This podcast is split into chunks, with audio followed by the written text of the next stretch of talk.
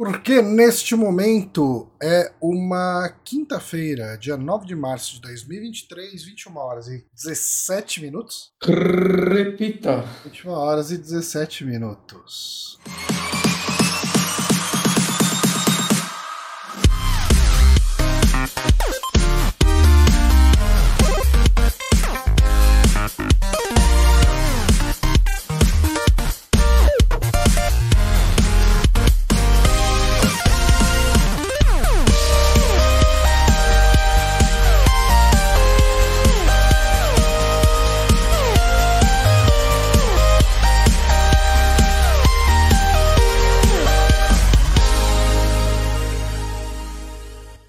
Sim, estamos no ar para mais um Super Amigos Cast, o podcast do Super Amigos. Eu sou o Johnny Santos, estou aqui com o Guilherme Bonatti. Aqui, né? Tamo aí, tamo aí. E também estamos aqui com o Lojinha. Quanto tempo, Lojinha? Seja bem-vindo. Quanto tempo? Desde, desde que vocês pararam de gostar de mim. Eu parei de gostar de vocês, porque eu sou rancoroso. Eu, eu, eu, eu, eu te chamei para a última live e você não apareceu, só porque eu chamei, tipo, em cima da hora. Não teve última live. Cancelou depois. É, não, a, a, a que eu não cancelei eu te chamei. A última que eu não cancelei. Mas chamou assim, tipo, literalmente cinco minutos. Ah, sim, sim. Já, já tava super online. Ah, deixa eu, como eu tô testando um novo layout da transmissão, deixa eu mandar uma mensagem lá no chat, só pra ver se vai aparecer. Apareceu. Ficou até que bonitinho. Olha aí. Aí sim, porra. É incrível, é incrível. Deu certo. É, é tecnologia. Tecnologia. É, pra, isso, pra isso a gente acorda às seis da manhã. Pra ver isso acontecer.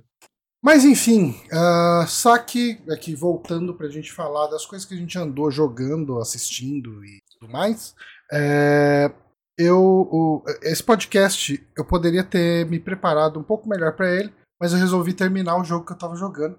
Isso, e, isso, então, isso é se preparar pra ele. É, exatamente. É, eu, eu acho que isso define bem se preparar pra ele. Mas isso significa que eu não pesquisei absolutamente nada sobre ele. Eu vou falar somente a experiência que me veio da tela. Da e tela. Parece o mais da importante. Telha, não da tela. Me da tela aqui, que eu vou colocar aqui. O principal objetivo. Eu gosto disso. E esse jogo, ele é um, um joguinho que eu vi o Maxon lá falando no Twitter dele. Hum.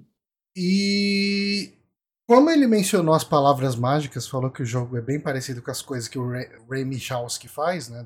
Da Cat Lady, Fall. Não peguei o último jogo dele ainda. Cara, é bem bom, gostei muito. A gente falou dele aqui no saque. Uhum, uhum. Aí eu falei, ah, vou pegar. Porra, se é nessa linha. E ainda tem um, um plus a mais. Aí, um plus a mais. Um plus a mais, que o jogo Amor. tem três horas. Porra! Porra, que delícia. Ah, nossa. dez de dez, gotcha. E, e assim, Bonatti, eu já te falo de antemão, terminei o jogo agora há pouco, assim, quinze minutos antes da gente começar, vai, vinte minutos antes da gente começar a gravar. Hum. E eu acho que você vai gostar desse jogo. Hum. É... PCzinho ou onde ele tá? Eu não sei se ele tá em outras plataformas, eu peguei no P C, uhum. e, e deixa eu só dar uma olhada quanto tá no Steam, ele é bem barato. Nossa, esse jogo parece cada vez melhor. Ah, não, eu paguei barato nele, hum, mas hum. porque eu peguei numa, numa promoção logo na semana de lançamento. Hum. Agora ele tá quarenta e sete reais. Ah, ok, não é um absurdo também. Eu tô acostumado a pagar tão mais caro o videogame. Que tipo... É, não, é porque jogo, assim, adventure de... de... principalmente curto, assim, geralmente tá naquele preço lá dos trinta e nove reais. Mas, né? Mas foi ajustado, né? Ah, teve, deve ter sido isso, então. Eu devo Porque ter o real não pago... vale mais dinheiro. É. O real mas, tá mas, morto. Mas assim, cara, pela experiência que eu tive, eu diria que, que quarenta e sete reais vale, mas uhum. se você não tá afim de gastar esse dinheiro, eu acho que vale deixar numa wishlist. Qual, qual o nome dele mesmo que não tá no título? Loreta. Loreta. Loreta com dois T's. Ah, aí acha, agora acha. Só botar na listinha aqui, porque eu, é assim que eu confio. E já quero. Aí entra a questão. Uh, ele é um jogo com muita, eu diria que reviravolta na história. Uh, e então, e como ele é um jogo curto, é muito difícil falar dele. Uh, ah. uh, a questão dos spoilers, né, tal. Uhum. E é um jogo puramente de história, né? Mas, assim, falando primeiro dos, dos aspectos mais técnicos e, e de coisa que não envolve a narrativa, ele é um jogo muito parecido com, com Cat Lady, com, com aqueles outros adventures do... Uh, Jesse... Ancone, Harvester Games. É, é, não, não, então, aqui tem os jogos da Harvester Games, beleza, mas tem um outro cara que faz uns jogos assim, tipo ah. Rio... Uh, ah, tá, eu joguei Rio. Uh, deixa eu ver como que é o nome do cara. Rio... Eu platinei Rio dois, duas vezes. Rio é da... da, da... Jesse Mäkinen. É, eu falei Hakonen, mas é Mac...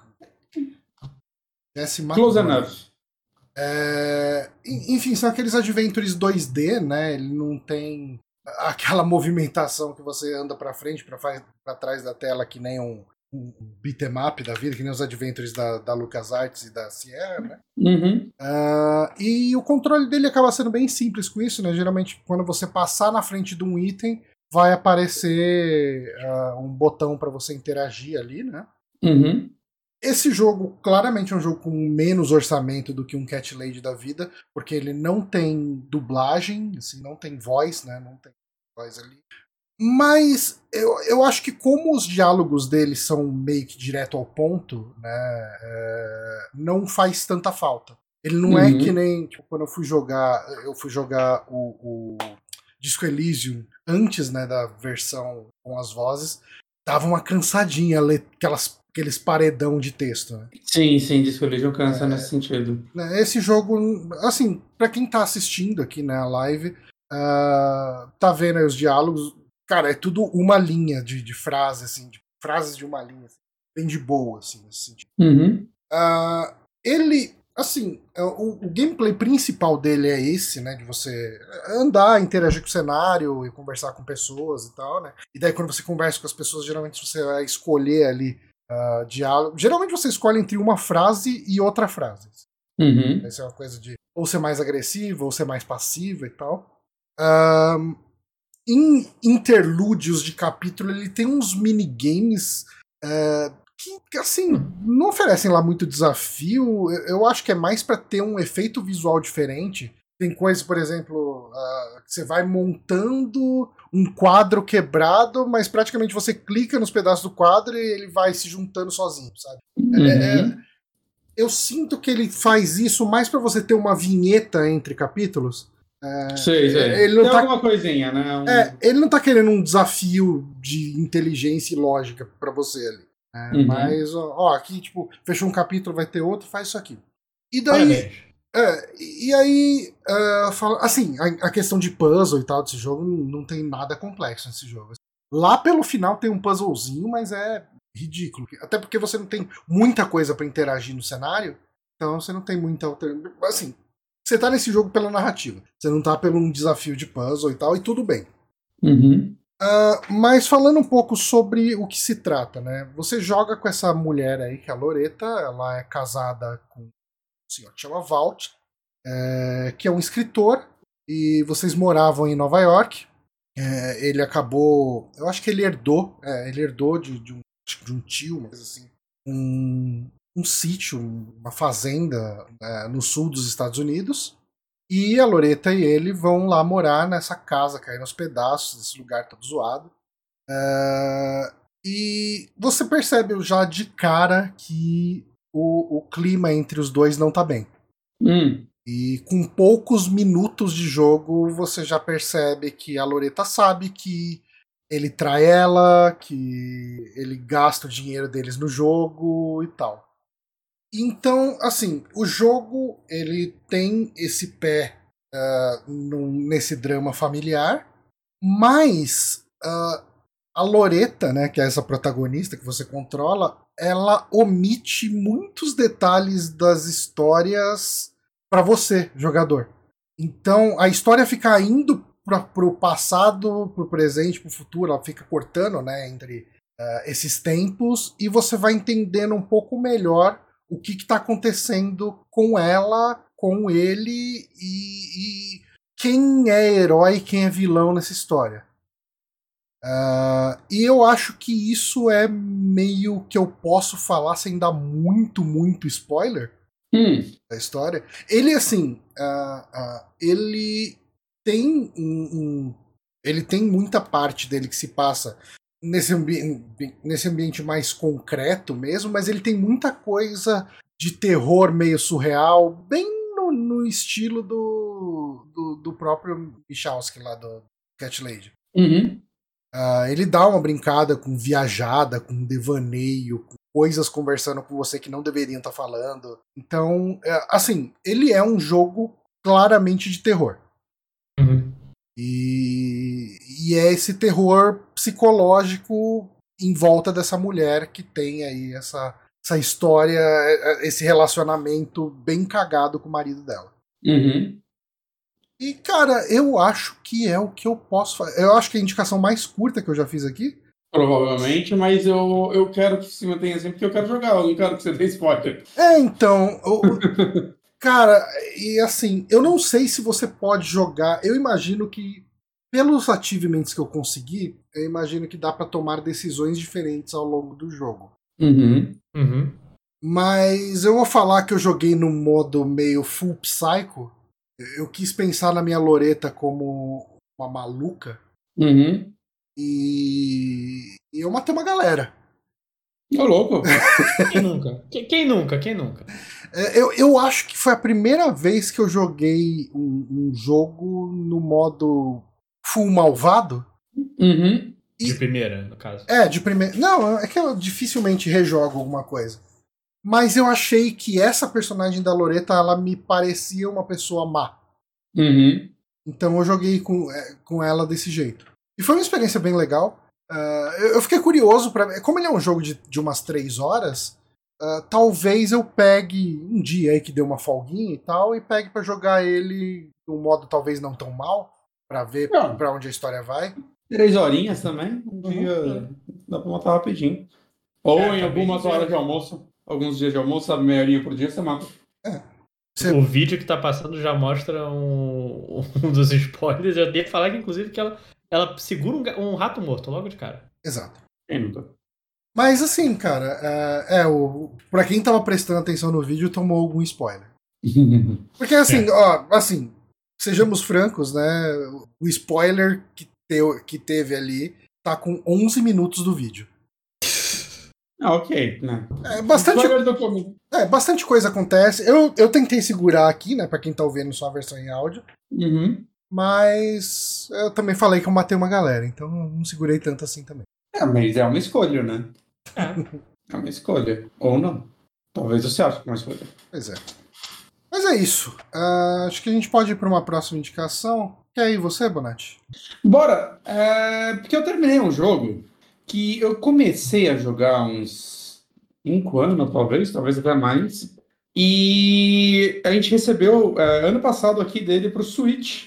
E só que a gente recebeu meio que junto, né? Aqui do Monkey Island, daquele Findings alguma coisa, Unusual Findings, que eu falei dele aqui também. E esse. Aí eu, putz, eu não vou emendar três point and clicks, né? Uhum. E aí esses dias, né, tava trabalhando pra caralho e tal... E aí eu deitei assim, putz, eu quero jogar alguma coisa.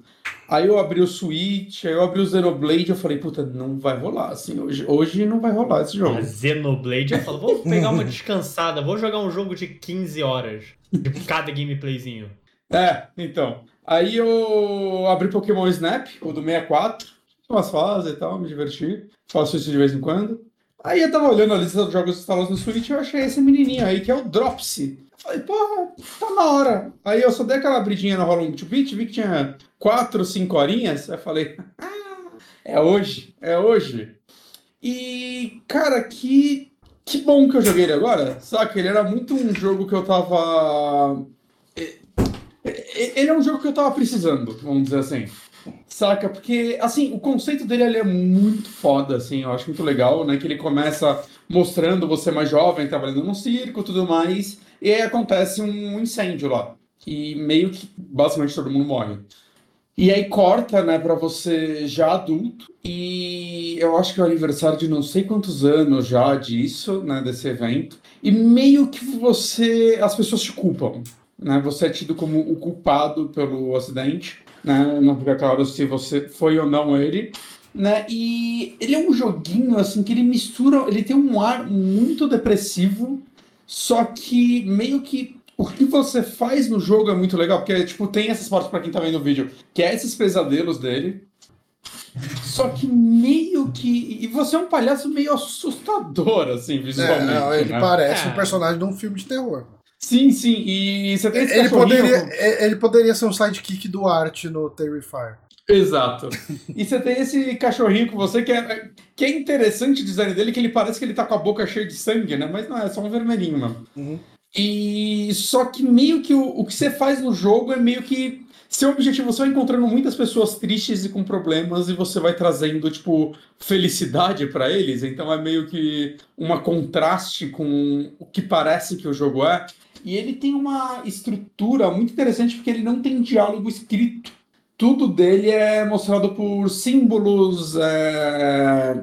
É, tem símbolos, né, desenhinhos, essas coisas. Você vai falar com uma pessoa, vai aparecer dois balãozinhos, vai mostrar ela, sei lá... triste, ela, sei lá, querendo comida, aí você tem que arrumar comida pra ela, ela vai ficar feliz, saca? Coisinhas assim.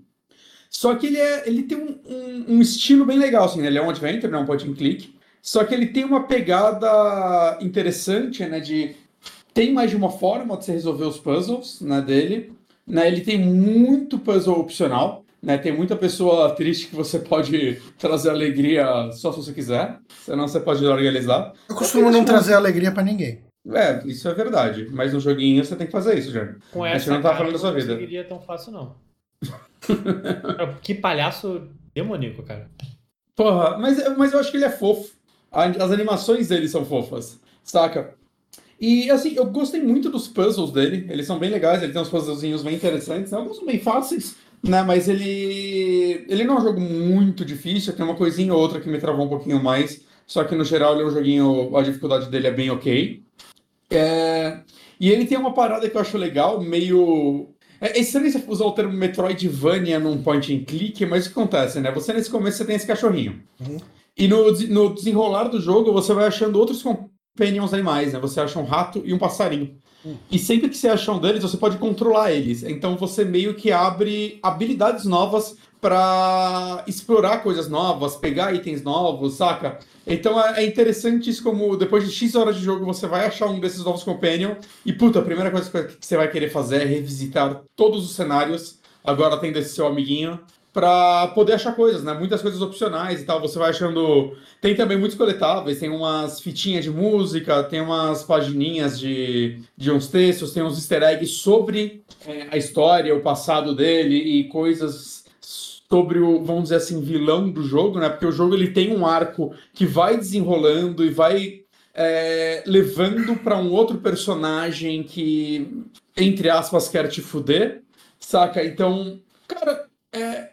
É, é, é muito interessante, assim, eu acho que a forma como ele lida com essas coisas. Ele é um jogo bem estruturado, também meio linear, assim, ele, ele abre o mapa. Eu acho que a primeira vez que eu joguei ele, um dos motivos de eu ter parado ele a primeira vez, foi que, cara, assim que você sai do circo, você já tem, tipo, trinta áreas pra explorar, saca? É muito grande o mapa dele. E normalmente point and clicks eles te dão tipo uma areazinha, você faz um puzzle, depois eles te dão duas, e aí eventualmente ele vai abrir um pouco, né? Te dá um world mapzinha pra você andar lá e, e você tem que fazer puzzles, você tem que ir na área X, pegar um item pra usar na Y.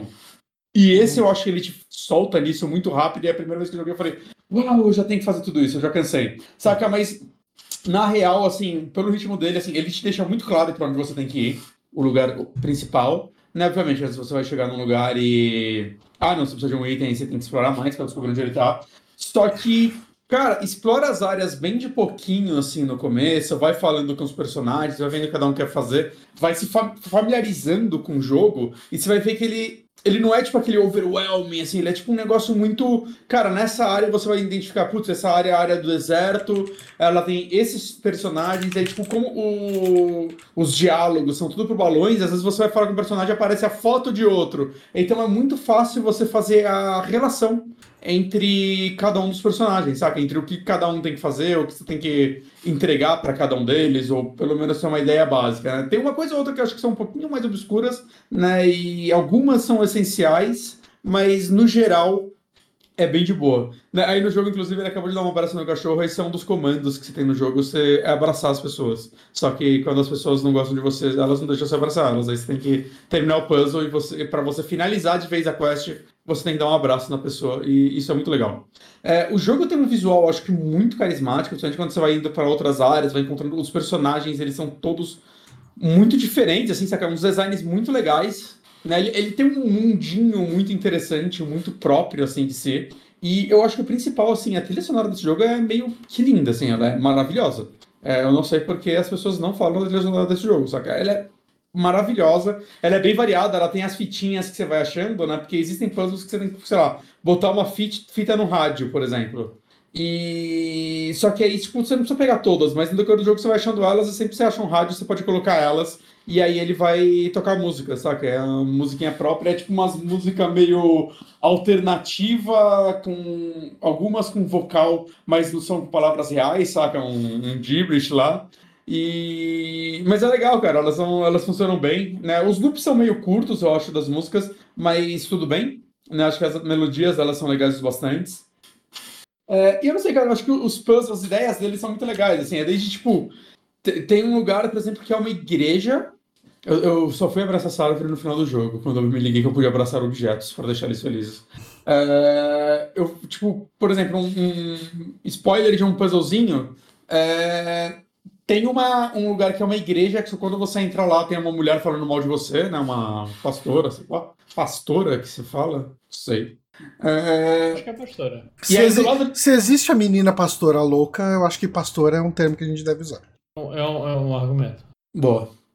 E do lado de fora dessa igreja tem, tipo, um morador de rua, assim, passando fome, né? E o objetivo que você tem pra ele é arrumar comida pra ele.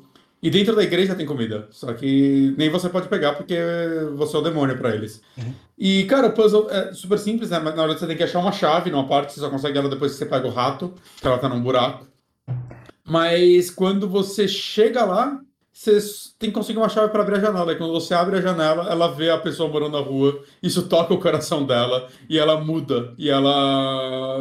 A igreja vira um abrigo. Saca? É, é, é tipo esse tipo de puzzlezinho, assim. Tem muitas historinhas bonitas no meio dele, né? Tipo, você e você consegue, grande... você consegue abraçar a pastora depois disso? Sim. Aí.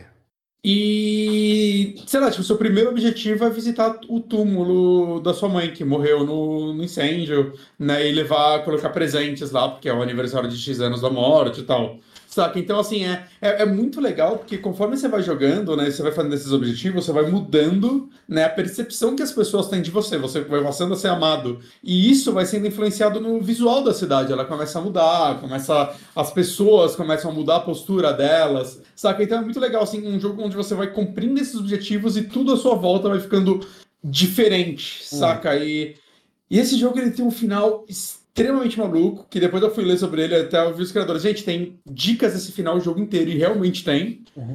mas é um negócio que eu não tava esperando os rumos que ele toma. É, eu gostei muito, mas tem muita gente que odiou o final desse jogo, então é, é, eu acho que ele é interessante o bastante pra, né, criar opiniões. Né? Mas, cara, eu não sei muito mais pra um dia, assim, porque é um adventure, é, é um jogo que, tipo, eu até fui pesquisar depois, eu, caralho, mano, eu nunca mais vi, tipo, algo assim, tipo, dos criadores de Drops, mas eu fui ver que o criador dele tem uma outra empresa hoje, ele lançou aquele Hypnospace Outlaw, que até o ah, Saulo... Caramba. Tipo, aqui... Ah, eu joguei esse jogo. É, então... Dizem é, que é, é bem o... bom. É do mesmo criador. Eu comprei, né, esse jogo, mas nunca abri. Eu também. É, porra, se for por isso, eu tenho... A biblioteca inteira. Mas é do, do mesmo design, né? Tipo, parece que é outra equipe, né? Parece que ele formou uma nova empresa que fez o Hypnoclast Outlaw, né? E, e eu não sei, eu, eu, o pouco que eu vi do Hypnoclast Hypnospace Outlaw, ele tem um visual pixel art colorido em algumas coisas que me remetem um Sim. pouco a Dropsy. Então, um, sei lá, interessante. Não, e, cara, assim, gente, de verdade, joga em Dropsy, assim, ele é um jogo umas quatro, cinco horas, eu levei pra terminar ele, ele não é muito longo, ele é muito bonito, ele é um jogo que quando você terminar, acho que ele vai te dar um...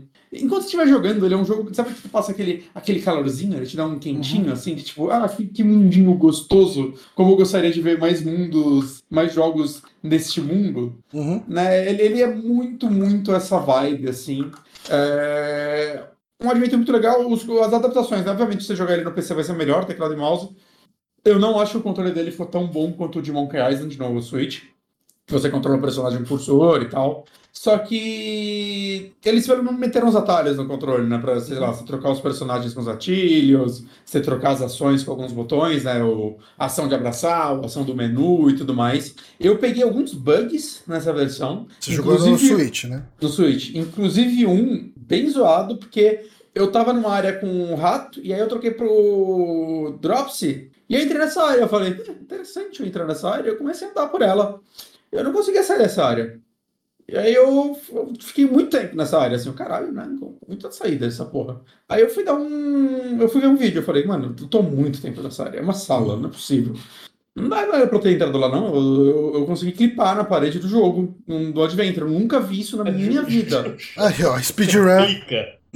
Eu clipei na parede e eu entrei numa área que não era pra eu entrar com o personagem. Fiquei pensando, se eu tivesse salvado o jogo naquela área, eu ia perder meu save. E teve outro bug que eu peguei que teve uma hora que você pega um barquinho e durante a animação do barquinho ele ficava no barquinho pra sempre. Eu tinha salvado um pouco antes, eu falei, fudeu, eu tentei umas seis vezes, eu não conseguia sair de lá. Mas o que acontece é que sempre que eu entrava no barquinho, eu apertava um botão. E aí uma vez eu entrei no barquinho, não apertei no botão, ele saiu. Então, é um bug que eu peguei também de eu ficar preso no barquinho, porque eu apertei um botão depois que eu entrei nele. Hum. Então, assim, achei meio triste que ele tá com esses bugs no Switch, porque, tipo, o primeiro bug poderia ser Game Break pra mim, saca? Se eu tivesse uhum. gravado naquela área, talvez... É que, é que ele tem um save manual, automático também, mas é só um. E eu não sei se ele tivesse dado algum outro save lá, ou se eu sei lá, sem querer eu tivesse apagado o save automático, eu teria ficado preso lá, eu teria... começar o jogo de novo. Eu já tava com umas três, quatro horas de jogo, então não ia querer fazer isso. Eu tava muito perto do final. Você sabe quanto ele tá no, no Steam? Cara... Deixa eu assim, ele, ele já foi dado, acho que na Amazon, tá? É, trinta e dois reais e noventa e nove centavos. Então, ah, ah, é um preço justo, é um preço justo por ele. Mas assim, eu acho que ele já foi dado na Amazon, ou na Prime, ou na, na Epic, viu? É, talvez vocês tenham por causa disso.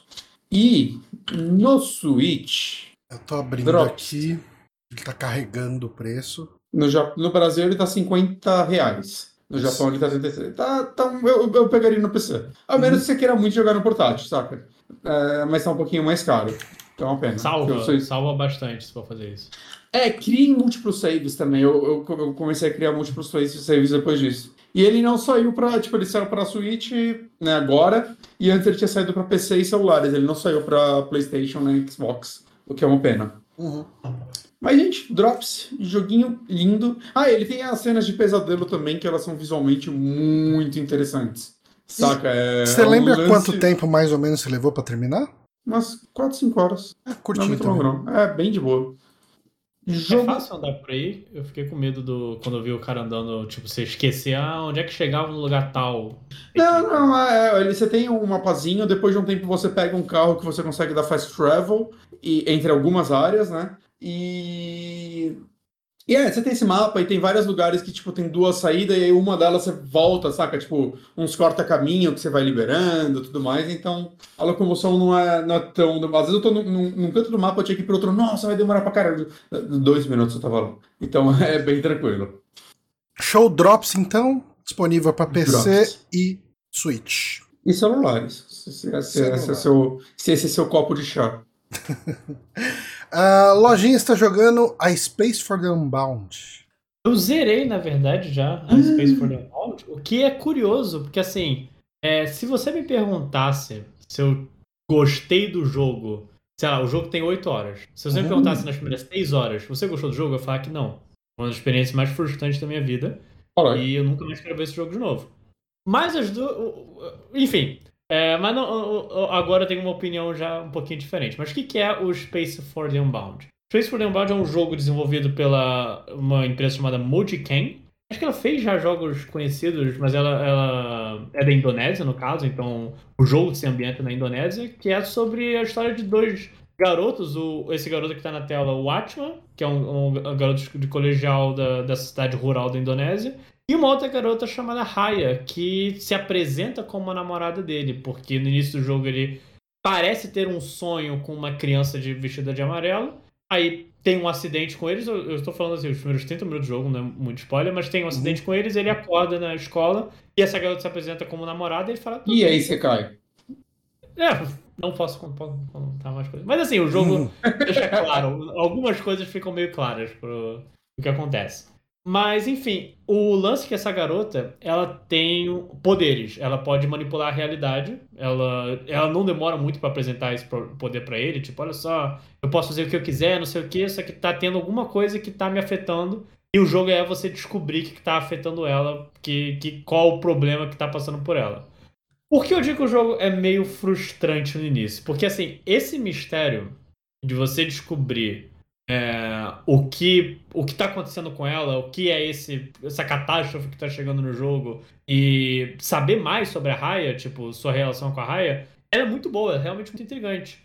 O problema é que, assim, ele passa as seis primeiras horas do jogo te jogando em sidequestzinha, sabe? Que hum. não leva a lugar nenhum. E demora Mas muito elas tempo. São legais?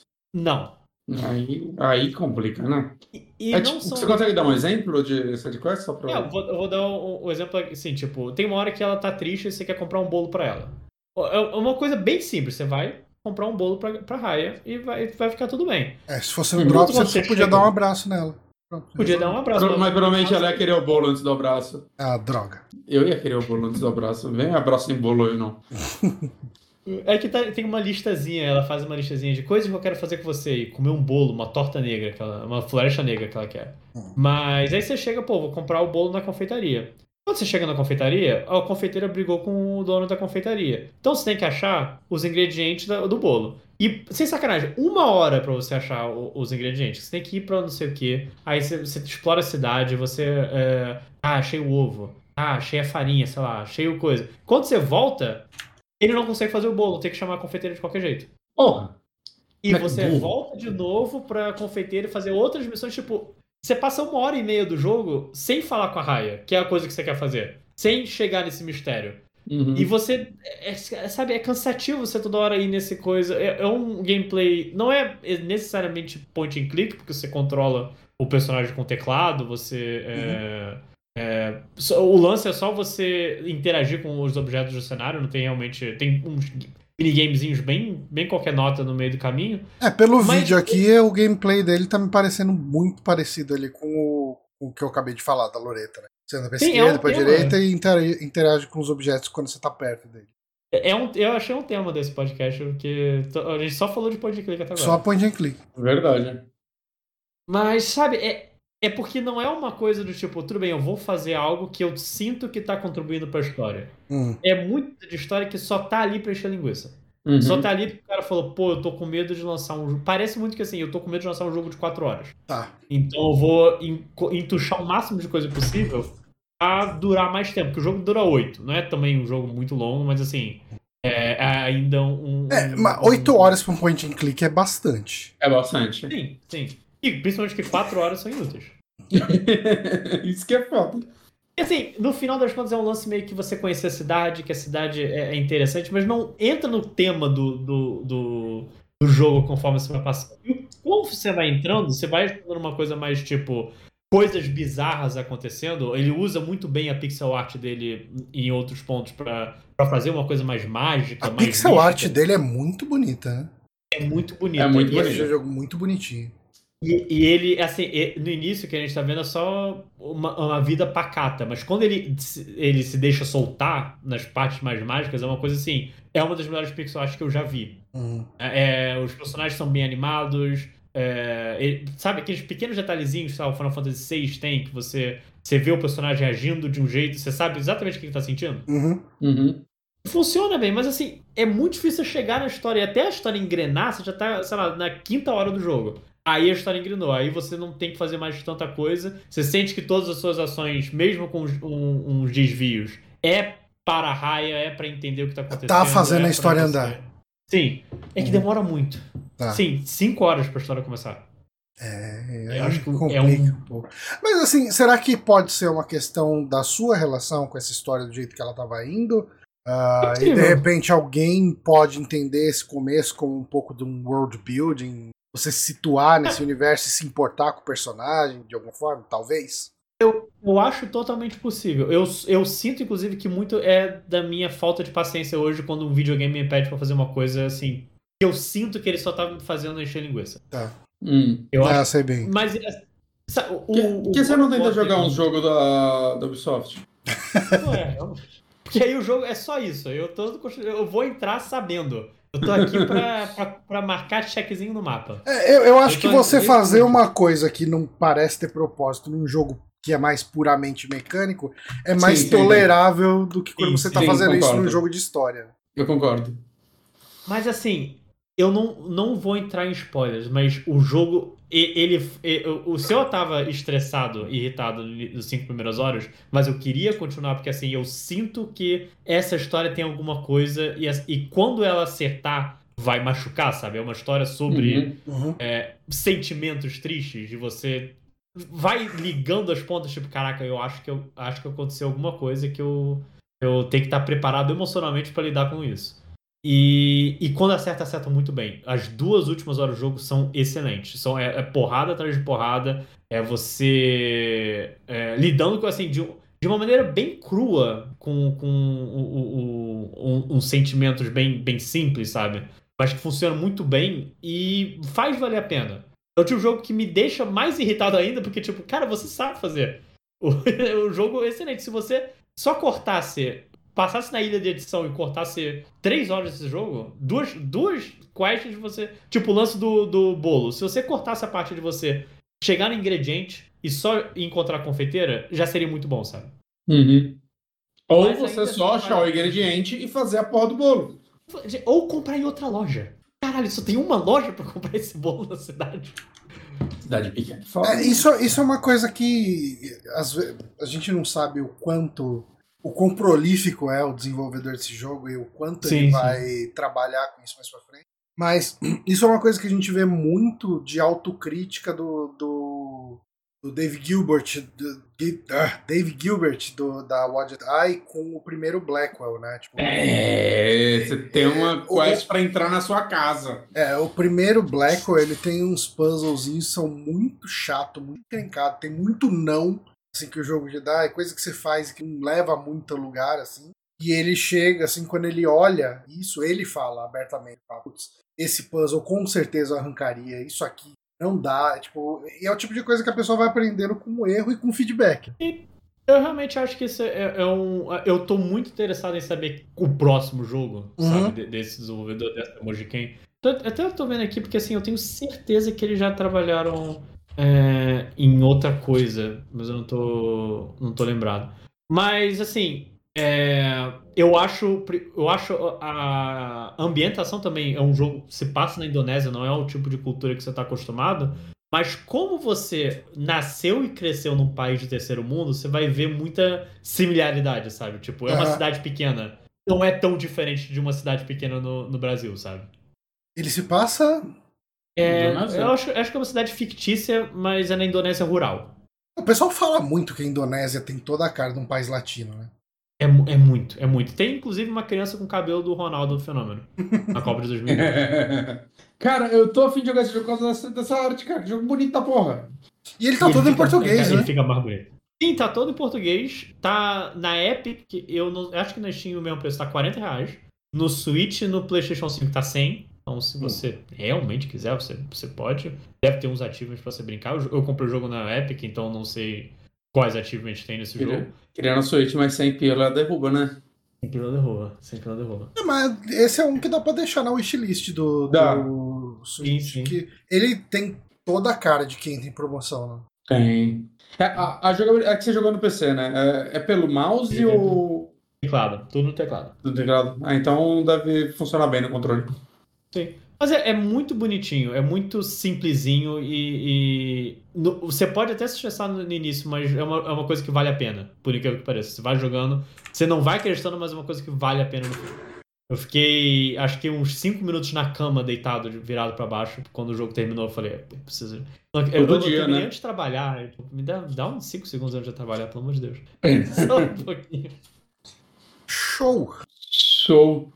O nome Show. Dele de novo, então? A Space for the Unbound, um espaço para o Unbound. O Unbound, é aquela palavra que a gente não traduz a todo momento. Eu não sei então... traduzir essa palavra. Uh, então, aproveitando, vou falar mais uma indicação aqui de uma coisa que eu tava com todo o preconceito do mundo Aí eu tava de boa e sem vontade de assistir episódio de uma série de quarenta e cinco minutos. Falei, o que que eu vou assistir? Eu vou ver Velma, o desenho da H B O. Ei, cara, o Johnny tem umas decisões loucas. Conta-me. E, cara, eu gostei. Uh, eu ainda não Olha. terminei. Eu tô no sexto episódio de dez. Uh, mas, assim, é, eu... O que que eu não gostei, né, assim, do, do material de divulgação dele?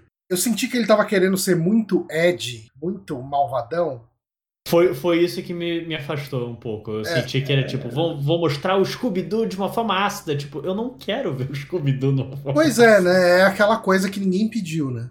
Uh, e, e assim, na verdade, por que que eu quis ver? Eu vi um vídeo uh, que eu não sei uh, se ele acontece no desenho, se alguém editou aquele vídeo. Se, se acontecer no desenho, deve ser lá pelo último capítulo.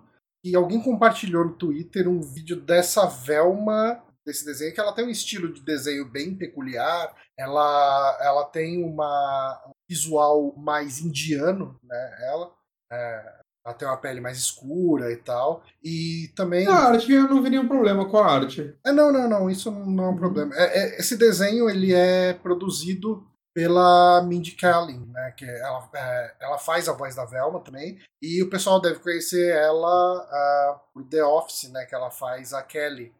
Ah, tá, ok. Não sabia que era ela. Ela que faz a voz da Velma e ela é produtora executiva do desenho. Uhum. E, e ele é Scooby-Doo sem Scooby-Doo. Uh, eu não sei Sim. se eu falo aqui o que, que acontece nesse vídeo que me motivou a assistir o desenho, porque se ele for realmente do desenho, pode ser um spoiler de uma coisa que, se eu tivesse vendo o desenho e visse isso acontecer, eu ia, ia ser um negócio que ia explodir a cabeça e achar uma cena muito da hora. Hum. Uh, teria sido muito legal ver isso como uma surpresa, mas se eu não tivesse visto isso, eu não teria ido atrás do desenho. Visto. Mas, mas não é, será que tipo, o fato de ninguém ter visto isso, ninguém vai ver essa porra, então é melhor você dar um spoiler? Pode ser, cara. Assim, bom, fica aí um aviso de trinta segundos de spoiler aqui, né? Eu não vou...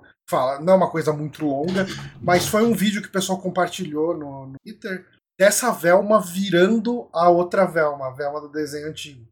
E, e entra uma cena meio que de devaneio dela tentando entender o que que ela é, onde ela tá, por que que a, as coisas são desse jeito, etcétera. Eu falei, nossa... Mas tipo, muda a arte? Muda a arte, aquela arte da, da Hanna-Barbera dos anos setenta. Eita! E eu, assim, eu imagino que isso, se, se isso for do desenho mesmo, deve acontecer no último episódio, né? Deve ser o fanservice final ali, sei lá. Uhum. Mas, uh, e daí assim, é, era o material promocional do desenho mostrava muito essa questão de, ah, vamos fazer a crítica a tudo que é woke, vamos fazer a crítica ao esquerdomacho, vamos fazer críticas ao é, feminismo. Mas tava meio vergonhoso o negócio. É, exato. Mas, assim, quando você pega isso pra ver no material pro- promocional, você vai ver todas essas piadas concentradas em dez segundos, quinze segundos de vídeo de corte. Sim. Né? Uhum. E quando você tá vendo um episódio inteiro lá dos seus vinte, vinte e cinco minutos, isso... Eu não vou falar que tá mega diluído. Eu diria que o humor desse desenho uh, em nível de frequência de piada é, é equivalente a um Family Guy da vida, né? Que é muita okay. piada ali. Eita, eu não sei se isso é bom. É, então, eu gosto de Family Guy, mas sei que muita gente odeia. Eu gostava, eu tenho medo de revisitar. É. Mas, uh, mas do que que se trata, né, Velma? Velma, ele é uma reimaginação, né, do, de Scooby-Doo. Não tem o Scooby-Doo. Né, tipo, uh, não existe não, ou... Não, mas... Não tem. Eu, eu tô no, no sexto episódio, ainda não tem nada de Scooby-Doo. Teve uma menção a Scooby... O... Mas um, um cachorro que resolve mistérios não é uma coisa que existe aqui. É, e quem que tem aí? Tem todos os outros personagens, né? Tipo, menos o Scooby? Menos o Scooby. Tem o Salsicha, que aqui chama Norville, ele não é chamado de Salsicha ou Shaggy. Né? Por quê? Uh, eu acho que Norville deve ser o nome real do, do Salsicha em algum momento. Ok. É. Salsicha realmente não deve ser... É, porque... Eu acho que tá na R G dele. A, a mãe não chamou... Se bem que os pais eram hippies, né? Hum. Eu acho que é Salsicha. Eu acho que tá na R G. Daí... Acho que Norville é o apelido. E, da... e aí o... o, o... A história se passa na escola ali que ela estuda, ela é vizinha da, da Daphne, né? O Fred é o menino, uh, é o boyzinho rico, filho de um hetero... Como que é? O lumbersexual da vida, né? O pai dele é o barba feita, cabelo cortadinho de... de como se diz, de, de barbearia gourmet, aquele cara, não, você deve ser macho, e, e ele é aquela, aquela pessoa extremamente vã, é, é o loiro burro, é o jock, né, da, da, da escola, assim. Uhum. A Daphne é a gostosa da escola, a Daphne e a Velma eram amigas quando eram crianças, mas aconteceram coisas na vida delas e elas acabaram se afastando. A Velma é a nerd que ninguém uh, quer ser amigo, porque é esquisitona. E o, o Salsicha, o Norville, ele é o único Bahia. amigo da Velma. Aí que tá, isso é uma coisa que, que quebrou minha expectativa. Ele é o cara que todo mundo acha que é maconheiro, mas ele não é. Isso é legal. Já funcionou bem. É, e, e eu achei, eu achei uma quebra de expectativa legal. Uh, e daí, assim, a Velma, ela mora com o pai dela e a namorada dele, né?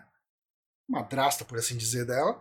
E a mãe dela sumiu, né, há muitos anos atrás. E ela uh, quer investigar a morte da mãe dela, mas ela tem um trauma que toda hora que ela começa a investigar alguma coisa, ela começa a ter umas alucinações. E ela fica pancadaça, entra em, tipo, praticamente em choque, e ela precisa acontecer alguma coisa para distrair ela e ela uh, uh, voltar à realidade. É, então, a Velma que a gente conhece do desenho, que era a pessoa que resolvia todos os mistérios, é a pessoa que não consegue resolver mistério porque tem um trauma. E ele é um desenho que ele brinca muito com todos esses temas de justiça social que a gente tem hoje em dia, né? E Uh, de discussão de feminismo, discussão de, de machismo tóxico, de, ele discute um monte desses temas aí. Uh, e ele faz isso às vezes de uma forma até legal, assim, tipo, por exemplo, a forma como a Velma trata todas as gostosas da escola como pessoas que estão explorando seu corpo e não sei o que, e são pessoas vazias, são só umas caixinhas vazias, sem, sem nenhuma personalidade, e quando, no final das contas, ela tá sendo preconceituosa com as meninas, tipo... É, é o meme, eu não sou como as outras garotas. É. As outras garotas fazem isso e eu faço isso, yay. É, e no final das contas ela acaba sendo vista pelos outros na escola só como, como uma mala, né? Uma menina chata. Mas é, ele tem umas piadas engraçadas, assim, ali no meio. Quer dizer, piada, humor é aquela questão muito, muito relativa e muito, uh, própria de cada um, né? Mas pra mim funcionou. Que, assim, tem um mistério rolando na escola, as gostosas da escola estão sendo assassinadas. Uhum. E isso gera algumas situações do tipo, não, a polícia não precisa te proteger, você não tem perigo nenhum, Velma, as pessoas não vão te matar. e, tipo, e, e, e gera essas situações, né? Ao mesmo tempo tem umas questões mais pessoais, né? A Velma, ela, é, ela tem muito tesão no Fred, que é esse cara gostosão e tal, mas não lembra, toda vez que ele vai conversar com ela, ele precisa lembrar Ela precisa lembrar ele quem ela é, né, porque ele não presta atenção em nenhuma mulher que não seja gostosa. E, e a Daphne é essa relação meio mal resolvida das melhores amigas que foram separadas depois que ela ficou popular. Mas a Daphne tem o motivo dela pra ter cortado a relação com a Velma e a gente vai descobrindo isso ao longo da história, né? A, a Velma, a, a Daphne, ela tem um arco dela também, que ela quer saber quem são os pais biológicos dela. Ela é uma filha adotiva de um casal de lésbicas e, e ela tá indo atrás, né, descobrir o que aconteceu, só que as mães dela uh, são as policiais, são as investigadoras da cidade, e daí elas não deixam ela investigar nada. Uhum. Não, é muito perigoso, você não pode e tal. E com, em alguns poucos episódios gera também uma questão de que a Velma Uh, começa a se sentir atraída pela Daphne, e daí tem essa descoberta da bissexualidade dela e, e como ela vai lidar com isso, e como as duas lidam com isso, que, que é, gera cenas divertidas, gera cenas engraçadas, gera cenas bonitas também, né? Tipo, delas uh, uh, se, conhe- se conhecendo, não, mas tentando uma se colocar no lugar da outra, né? Tipo, e entender o que que levou a, a esse fim da amizade, né, a esse afastamento das duas. Uh, olha, assim, eu ainda não terminei de ver a primeira temporada. Eu acho que ela tá confirmada pra uma segunda, mas eu não tenho certeza. Mas até agora eu gostei bastante do que eu tô vendo, assim, sabe? Tipo, uh, ela... Eu, eu acho que, assim, no segundo pro terceiro episódio, ela conseguiu quebrar o meu preconceito que eu tava.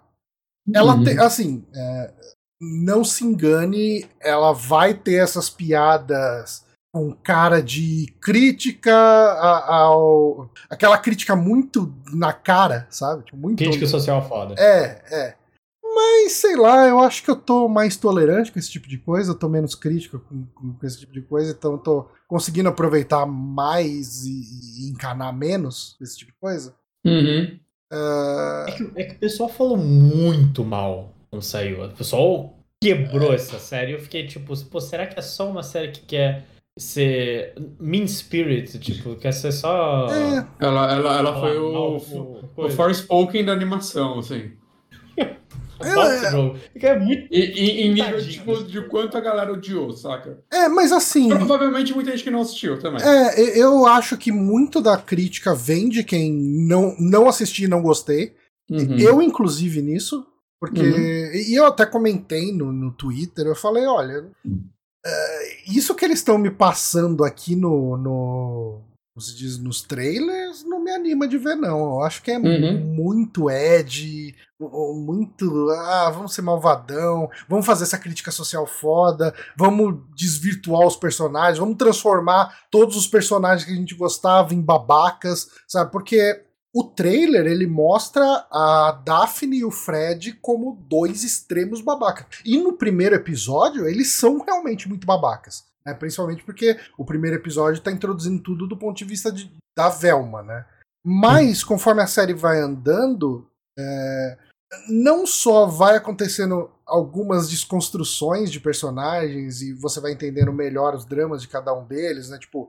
a própria questão do Fred ser esse cara que o, o pai dele não deixa ele não ser um machão, então ele é muito um machão por causa do que o pai dele espera dele, né? Uhum. Uh, como também você vê que de repente a Daphne teve os motivos dela pra se afastar da, da Velma, né? Tipo, a Velma, que é a nerdinha excluída, ela não é uma pessoa isenta de crítica, né? Que, uhum. que é um tipo de, de um trope, né? Um tipo de, de estereótipo de de desenho, de animação, de que o nerd excluído é um injustiçado, é é, porque o mundo inteiro é, é, é um bando de burro e não enxerga, os, não enxerga a vida pelos olhos dessa pessoa inteligente. inteligente não enxerga iluminada. As inúmeras qualidades do nerd. Você é, sabia é. que o nerd é o cara rico de amanhã? É, é, é, é exatamente esse tipo de coisa.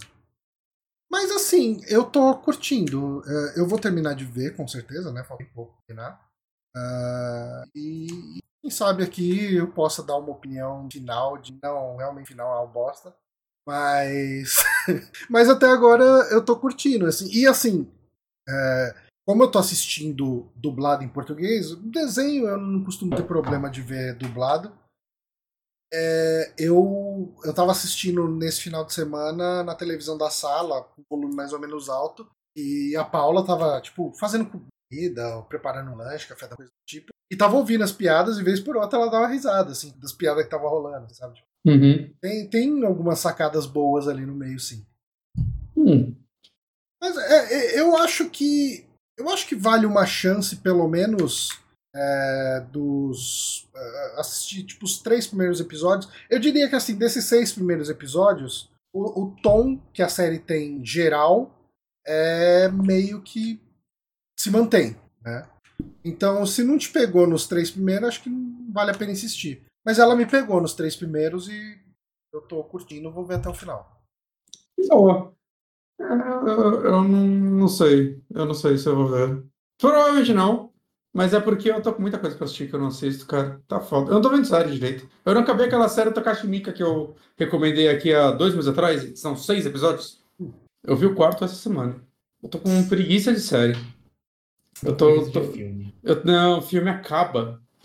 O filme você bota e, no... e no máximo dois dias eu chego no final dele. É porque, assim, pro filme eu penso, porra, tem que, tem que dar duas horas da minha vida. Assim, não, você pode dar uma hora duas vezes. Mas aí o, o, o Scorsese vai brigar comigo. Ah, ele faz isso mesmo. Só socar esse idoso. Ele vai na casa das pessoas. Não, se, se você pausar, é um favor de graça. Almoço, seu otário. Pô, falando, falando em ver filme, na verdade eu vi uma série, só que é uma série de filmes. Eu vi, eu maratonei Rock da semana passada pra essa. É. Pra me preparar pro Creed três, que eu ainda não fui ver. E finalmente vi Creed dois. Oh, Rock é bom, né, gente? Rock é bom. Eu gosto bastante, é cara. Até quando é ruim é bom. É, qual cara... você acha ruim? Rock cinco, um filme meio ruimzinho. Eu vou, eu vou ser polêmico e falar Rock cinco é mó legal. Eu gosto de Rock cinco. Eu, eu, eu gosto... Eu... eu gosto mais de Rock cinco do que de Rock quatro. Eu ia falar isso, eu tenho medo de falar quatro isso. É qual? Rock quatro, quatro é do, do Ivan Drago. Ivan Drago. Eu gosto Rock... muito do Rock eu, quatro. Eu acho eu que, eu acho que a, luta, a luta final do Rock quatro é muito foda. Eu acho que Rock quatro, o discurso final do Rambo, do, Rambo, do, do Rock, Rambo, do, Rambo. do Rock lá no ringue, que, que ele faz aquele discurso sobre se eu posso mudar, vocês podem. Eu ele acho... acaba a Guerra Fria ali. Eu, eu acho, eu acho Acabou. sem brincadeira, que é factualmente a cena mais idiota da história de Hollywood, assim. Essa, cara, vocês têm noção que tipo, o Stallone escreveu e dirigiu essa cena. E atuou. Então, assim, ele, ele sentou... Ele tava muito orgulhoso. Ele, cara, ele, ele, ele, o ego dele nessa época deveria estar num nível que ele sentou, botou em papel todo aquele discurso e gravou aquela porra. Cara, mas eu, eu, eu acho... Cara, que... é... Não, Johnny, Johnny. Não, cara, não. Johnny, cara. Johnny, cara. Ele faz um puta discursinho. O governo malvado que tava quase matando e o Drago que tava perdendo, levanta e começa a aplaudir chorando. Não, mano, pelo amor de Deus. Cara, mas assim, eu acho que isso é um cinema pocão de uma época muito específica. Eu acho eu que a gente, cara, eu, eu lembro eu acho dessa que a gente época. Se convence de que isso é galhofa pra achar isso legal. Essa cena não é gravada de forma galhofa. Essa cena tipo, não, ela, ela é gravada a sério. Ela é gravada ela... a sério.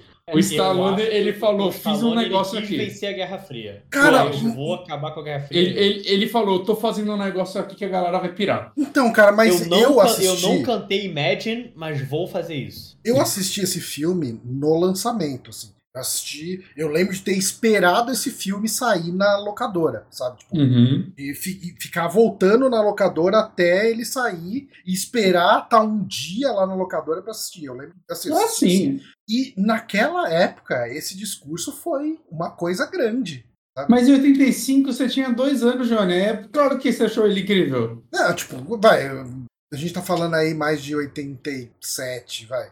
É, eu, eu assisti esse filme criança pra caramba na T V. É, provavelmente o Rock que eu mais vi, né? Porque ele é o que passava direto. Eu achava incrível, mas assim... Mas eu acho que é muito uma questão do cinema daquela época e como uma crítica era feita naquela época. Porque a gente tá falando da Guerra Fria, que era um negócio que, que os americanos e soviéticos estavam vivendo no dia a dia. Era impensável você chegar e abraçar um okay. comunista. Mas... Ela é... é, é idiota. Ela, ela é cafonérrima, mas... Eu, eu, eu, eu não retiro o termo idiota da, da minha vida. Eu não retiro. Eu, eu vou lutar por esse termo não, cara, ser colocado eu, eu, na capa do filme. Eu defendo cena, a preguiça americana. Eu também! Eu, eu, eu, sou, eu sou mais feliz por essa cena existir. Mas ela é idiota. Mas eu amo que ela exista. Eu amo. Eu, eu queria que ela fosse maior. Eu concordo com o Lojinha que essa cena acabou com a União Soviética. Ah, não, eu, eu acho que ele, que ele venceu. Essa cena foi que ali, derrubou ali o, o regime. E falou, porra, ah, mas tem que desmontar essa merda. E, e teve uma versão nova de Rock quatro. O, o, né? Eu, eu diria mais, uma... Lojinha, o, o Gorbachev assistiu essa cena, ele falou, cara, a gente precisa no McDonald's na Praça Vermelha. Foi ele, isso que aconteceu. Ele estava sentado no, no, no, no cinema na casa dele, ele levantou e começou a bater palma. Foi. Porra. Mas vocês viram que há uns dois anos atrás teve uma Director's Cut desse filme? Tiraram o robô. Puta que porra! Bom. Tiraram o robô. O robô ah, é porra. Quase mais idiota que o discurso. Isso é a pior coisa desse filme pra mim, cara. Eu adorava mas... quando eu era criança. Tipo, caraca, o robô. Ele tem um robô empregado, cara. Que maneiro. Mas assim, em defesa Rock quatro, eu acho que é a melhor montagem de treino da franquia. Pelo menos a franquia Rock, não levando o Creed no meio. É muito boa. Hã? É quando ele, ele, ele correndo, não, ele subindo montanha, ele com barba.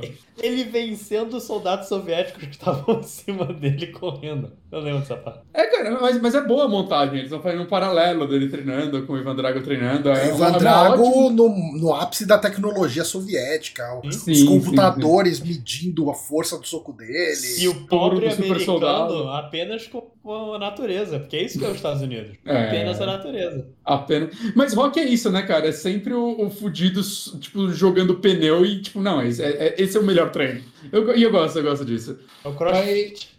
Mas, cara, assim, Rock cinco... O Batman do, do Ben Affleck foi, se preparou pra matar o Super-Homem.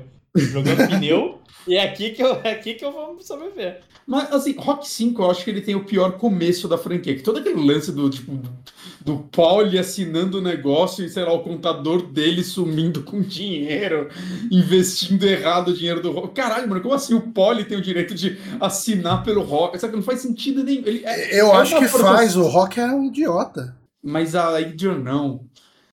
Ela não é a pessoa mais inteligente do mundo também, né? Ela não porra não, cara. Ela vem do filme inteiro na sequência, ela, ela é esperta. Ela é a pessoa que puxa o pé do... Cara, ele tá fazendo merda no Rock dois, quando ele tá comprando uma mansão com dinheiro do primeiro luta dele, sabe?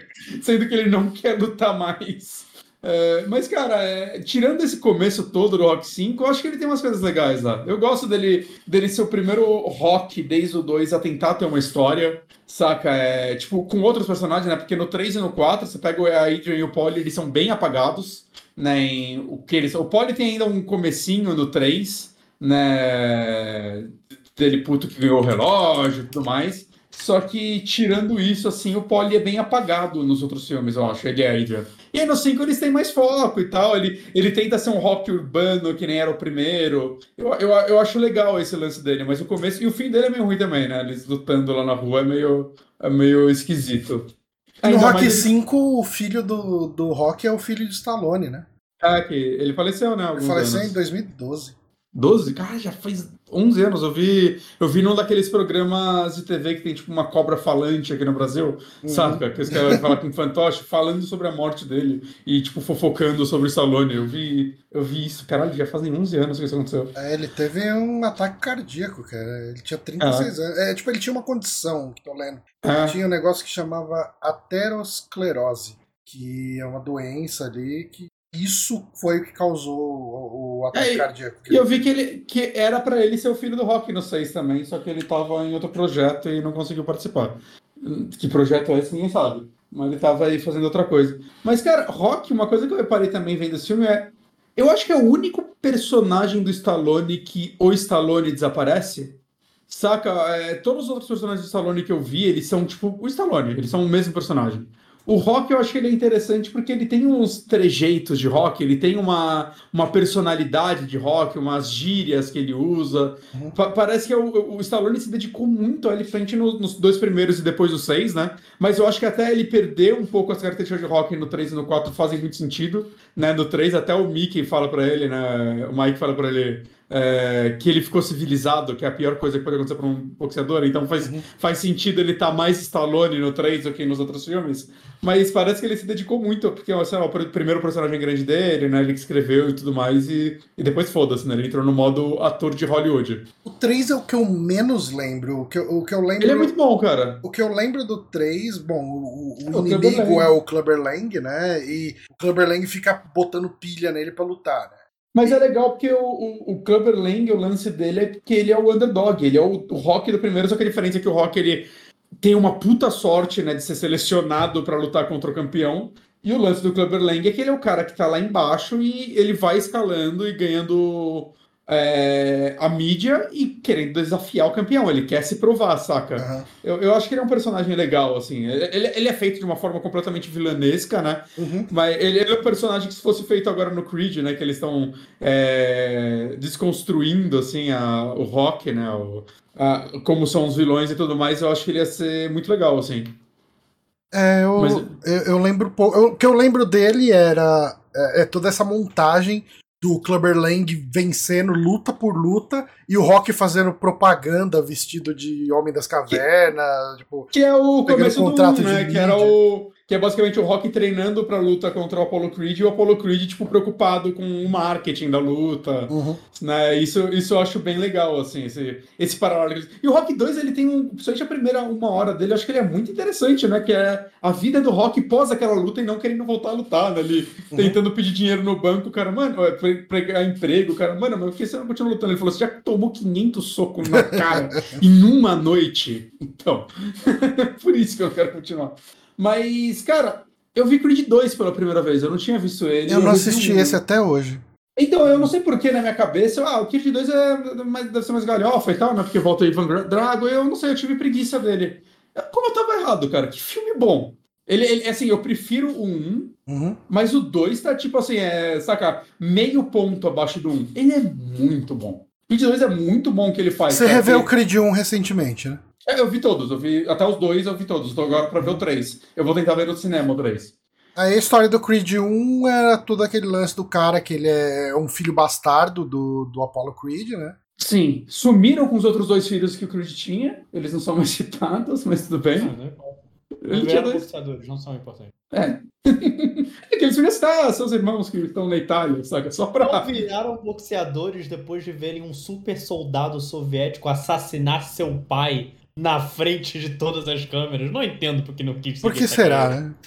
Mas, mas sim, ele, ele é bem essa parada, né? Ele, ele é um cara que tem uma carreira, ele é, ele é engraçado, né? Que ele, é, ele é muito mais Apollo nesse sentido, né? Porque o Apollo uhum. é bem articulado, né? Ele é um cara uhum. inteligente, né? O que mostra nos filmes, né? E ele é bem, tipo, no começo ele trabalha numa empresa e tudo mais, só que ele faz uma luta clandestina no México, escondido da mãe dele, porque... A mãe assim, dele não quer que ele lute. É. Não quer que ele mãe... acabe que nem o pai dele, porque será? É, porque será, né? Mas o, o Creed, ele tem uma... Ele tem uma... Tipo, o Rock seis, ele tenta trazer um realismo a mais, né? Mas o, o Creed, eu acho que ele dá um passo ainda além do Rock seis. Saca? Uhum. Oh, e uma coisa, assim, uma coisa que eu não lembrava. Rock seis é um filme meio feio, visualmente. Ah, isso eu não lembro. É, então, revendo ele agora, assim, ele, ele tem, tipo, ele tem umas cenas bonitas, principalmente à noite, mas ele tem umas cenas de dia que parece que eles usam luz natural, assim, com câmera digital. Eu, caralho, tá, tá, tá, tá tipo um branco estourado atrás do Stallone. Eu, caralho, esse filme é feio, que coisa estranha. Eu nunca tinha reparado isso, mas tem umas cenas muito legais dele. E ele é um filmaço, assim, ele é talvez meu segundo favorito. Uhum. Saca? Mas o, o Creed, assim, ele, a base que eles construíram no Creed eu acho fantástica. E o dois é muito legal, assim, porque eles, eles pegam o que é o, o Ivan Drago, eles meio que... Não, eles não citam robô, eles não citam um soro do super soldado, essas porra, mas dentro desse novo mundo que, eles, que tem desse Creed, ele... Cara, ele, ele tá lá, saca? Ele existiu, obviamente, né? Você não, não tinha o Creed. E eles trazem um ar mais pesado pra ele, porque acontece que eles contam a história do Ivan Drago, É, que, tipo, desde que ele perdeu essa música, ele, essa música, essa luta, ele tá completamente recluso, morando na Ucrânia, o que é um negócio que dá uma bad vibe hoje em dia, né? Uhum. Mas ele tá, ele e o filho dele moram na Ucrânia, assim, eles foram exilados da Rússia, e é todo o caminho do filho dele, assim, treinando, e é, tipo, uma relação completamente abusiva dele com o filho, saca? De, tipo... Eu ouvi o Nerdcast sobre Creed, porque eu tinha que ouvir gente falar sobre Creed depois que eu terminei esse filme, porque eu gostei muito dele. E eu não vou achar ninguém atual falando dele. Uhum. E o, o Tucana falou, que acho que foi o Tucana que falou, que, ele, que, que o Ivan Drago parece que ele tem a, a, a síndrome de mãe de Miss, saca? A mulher que é. tentou ser Miss, falhou, e aí ela bota, projeta todos os sonhos na filha. Uhum. E é muito isso, só que dentro do universo de boxe de Rock, né? E, cara, é uma relação claramente abusiva, assim, dele com o filho. E o ator que faz o filho, acho que é um lutador. Né? Tipo, desde o Rock cinco, né? O personagem paralelo é sempre um lutador de verdade. Né? E eu acho que finalmente eles estão acertando, porque eu acho que no Rock seis, o maior problema de Rock seis pra mim é o vilão, porque ele não é legal, nunca lembro dele. Nossa, saca? Eu não lembro nem o nome dele. É, então, ele é um, ele é um cara, porque ele é um boxeador de uhum. verdade, que não é ator, sei lá, ele é um cara. É, o drama do cara no Rock seis era que o cara é um lutador, um lutador top ali, é o cara, é o defensor do cinturão, né? É o uhum. cara, e dá, só que todo mundo na mídia fica falando, ah, mas se ele lutasse contra o Rock... É, porque falam que ele nunca teve adversários à, à altura, né? Que, uhum. que ele só luta com... E que é o mesmo drama do... Tem o Tamigan no Rock cinco, mas tem um outro boxeador que ninguém lembra. Hum. Que é o cara que, que querem armar a luta do Rock contra ele, não conseguem e começam a usar o Tommy Gun pra armar a luta do Tommy Gun contra esse cara pra chamar a atenção do Rock pra ele lutar com esse cara. Uhum. E é o mesmo drama. O cara é o novo campeão mundial, porque o Rock abandonou o cinturão e a galera fala que ele não, nunca teve um adversário à altura, ele tem que lutar com o Rock. É o mesmo, mesmo drama. Uhum. Mas... no Rock dois é legal porque o, o Creed já virou campeão, né? Porque no Creed um ele perde, o dois ele se passa anos depois, ele já virou campeão, ele tá com uma carreira foda, e aí aparece, né, o Ivan Drago lá, e o filho dele tá ganhando todas as lutas, né? O, o, o Creed dois ele é uma mistura de Rock três com Rock quatro, saca? Porque o filho dele é o, é o, o mister T lá, ele é o, o underdog que tá ganhando tudo e que tá desafiando o campeão. Uhum. E, cara, só que ele é muito mais dark do que, do que Rock três. A gente tá falando do filme que o Mickey morre. É, cara, ele é muito pesado e, cara, o final desse filme é maravilhoso. É maravilhoso. Tipo, tanto o final por parte de o que acontece com o Ivan Drago, assim, eu acho que a ação final dele é muito foda. Quanto eu, tipo, eu tava meio, tipo, caralho, o Rock não, não tá no Creed três, né? Estranho. Né? Vai ficar um vazio. Esse filme é uma despedida do Rock, assim, não, não precisa de mais Rock. E, e o Stallone, quando ele fez esse filme, ele falou que era a despedida dele, que ele não queria fazer mais. E agora ele tá puto com o Creed três, acho que ele tá puto porque não insistiram, saca? Eu vou sair, é. mas aí, tipo, ninguém chamou ele de volta mesmo. E ele ficou puto, falou que não vai ver o filme, que, que ele lutou por esse personagem. Tipo, cara, e assim, se você não tra- se você ficasse trazendo o Rock, o que você ia fazer com ele? Você ia acabar matando ele. Uhum. Não precisa ver o Rock morrer, eu acho. Eu acho que não. O final de Creed dois... fecha uma página muito foda do Rock, ele fecha muito bem, assim, e, tipo, cara, é o final que esse personagem precisa, saca? Eu, eu não preciso ver ele voltar pra treinar o Creed mais uma vez pra no final ele morrer. Eu não preciso disso. Ah. Fechou, fechou com dig... Deu um final muito digno pra esse personagem. Então, só no três, eu tô muito ansioso pra ver o três, cara. Mas, cara, Creed dois é muito bom. Eu, eu, eu, eu tô com vontade de ver de novo, assim. Ele é muito bom. Eu tô muito... E, e Creed tem o lance também da, da, da personagem da Tessa Thompson, né? A Bianca. Que eu acho muito legal, assim. Como ela continua sendo um personagem, desenvolvendo, né? Que o lance que ela, que ela, é, uma, ela é uma cantora uhum. que tem um problema de audição e ela vai ficar surda, eventualmente, né? E então ela, tipo... ela faz uma arte que ela meio que tem um prazo de validade, né? E eu, eu acho que dá pra ver isso quase como um paralelo com um boxeador, né? Ele, o que ele faz tem prazo de validade, ele não vai continuar nisso. Eventualmente ele vai quebrar, ou eventualmente ele vai ter que parar, né? Ele, é um esporte que você não consegue ficar usando, participando dele até os setenta anos de idade. O Rock tentou, né? Com sessenta anos, cinquenta e pouco, no Rock seis. Mas ali era um... né, o draminha Rock. E, e outra coisa que você repara vendo todas na sequência é... uau, como as lutas de Creed são melhores. Hum. Cara, é, hum. tipo, que, que o Rock, principalmente o cara, o Rock um, até hoje tem soco que eu não sei se o Rock desviou ou se acertaram ele, mas o, o golpe tava tão longe, então não era. Porque quando eu, era, eu, eu via esse filme antes, eu, ele tá desviando de tudo, porque ele tá ficando cansado. E não, né? Porque ele tá tomando soco no, no filme, mas você vê claramente a mão tá muito, louco, muito longe. Cara, Creed tem uma, umas cenas assim, em plano sequência de luta, cara, meio longas e tal, com esquivos, caralho. Mano, isso tá muito bom, assim, é, é, um, é um novo nível que deram. Eu tô muito ansioso pro três, que o Michael B. Jordan que dirigiu ele e ele falou que se inspirou em animes para fazer a luta. E um brother meu que já assistiu, ele falou, ah, não, é muito claro que a inspiração é anime. Ele falou que tem uns jogos de câmera muito interessantes no, no Creed três, nas lutas. O pessoal fala muito disso, que é um anime. É, então eu tô maluco pra ver isso. Ah, cara, toda essa dinâmica de, de, de anime shonen funcionou ali na, na primeira temporada de, de Cobra Kai, né? Sim. Assim, eu, sei que Co- mas... é, eu sei que Cobra Kai é uma coisa que encheu o saco e eu acho que a próxima temporada é a última, finalmente. Mas a última foi boa, a quinta, a quinta, a quinta ou sexta, a última foi a quinta, né? Foi ah, boa de novo, porque a terceira e a quarta eu achei ruins, fracas, e a quinta eu achei boa de novo. A história andou finalmente. É, eu não, não consigo. Eu, eu tô assistindo só porque eu já comecei e não quero parar. Ah, não, eu gostei da última. Mas eu já não tô me divertindo tanto assim. É, não. Mas, mas, cara, Rock é muito um, um anime, assim. Você pega, tipo, o Apollo Creed, ele é o Vegeta, saca? Ele é uhum. o vilão que vira aliado. Aí, tipo, o mister T é o Freeza, depois entra o Cell. Cara, quando chega o Ivan Drago, é, tipo, total o vilão da temporada, saca? Ah. É, é muito, muito, muito anime. Se Rock. Morrer, morreu. Cara, é muito bom. É muito bom. O quatro é muito bom. A pior filme da franquia é bom pra caralho. Maratone Rock, cara. Essa é a minha recomendação. Você ia falar que eu vi Rock, eu fiquei falando muito, porque Rock é muito bom, gente. Não, cara, é, eu lembro, eu lembro, eu tenho um box dos D V Ds, mas eu acho que é só do um ao cinco. O seis ainda não é, tinha tenho, saído quando eu comprei. Eu tenho do um ao seis.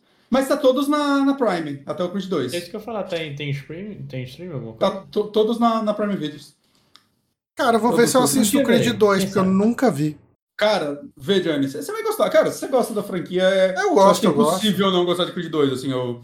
Saca, é... Tá... Eu, eu boto ele no top cinco da franquia, saca? É fácil. Uhum. Né, mas é muito bom, é muito, muito, muito, muito bom. Eu, te, eu queria falar mais uma coisa, mas agora deu branco. Eu ia falar, aí a gente falou do Se Morreu, Morreu, e aí deu branco. Que merda. É. Que merda, né? E você, Lojinha, esqueci, tem, tem mais alguma coisa que você queira falar? Eu joguei Fire Emblem Engage. Caramba, é, eu não fui atrás desse jogo. Eu acho que... Eu tô jogando muito pouca coisa, né? E, e assim, uhum. eu era a pessoa que ficava empolgadaço com qualquer coisa de Fire Emblem que saía. Esse eu não fui nem atrás. Eu acho que o, o fato de, de eu ter os últimos jogos de Switch que eu comprei, eu não ter jogado mais que três horas, pesou muito. Uhum. É, eu falei, putz, uhum. eu vou gastar trezentos e cinquenta conto, eu vou jogar quatro, cinco horas desse jogo e não vou jogar mais. Uhum. Mas diz aí. Johnny, depende. O que você gosta no Fire, em Fire Emblem? A história ou o gameplay? Eu... Cara, eu gosto da história. Escolhe gosto... dos dois. Escolhe dos dois. Mas, mas eu, vou, eu, eu, eu vou chegar no ponto. Eu gosto da história e gosto do gameplay. Eu não gosto dos social links, de ficar conversando com quinhentas pessoas pra ver os draminha dos estereótipos de anime. Eu, eu acho que a grande história, assim, ah, a gente precisa salvar essa pessoa, daí tem uma reviravolta no meio e tal. Isso aí eu curto.